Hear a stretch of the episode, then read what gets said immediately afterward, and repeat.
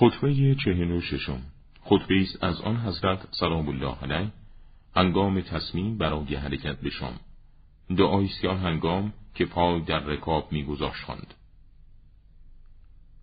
پروردگارا از مشقت سفر و رنج بازگشت از سفر و از اینکه با منظری ناگوار در اهل و مال و فرزند روبرو شوم به تو پناه می‌برم. خداوندا تویی یار سفر من و تویی ناظر و نگهدارنده دودمان من. و هیچ کسی جز تو توانای این دورا ندارد. زیرا کسی که همراه مسافر است نمی‌تواند نگهدارنده دودمان و جانشین باشد. و کسی که جانشین است همراه مسافر نتواند بود.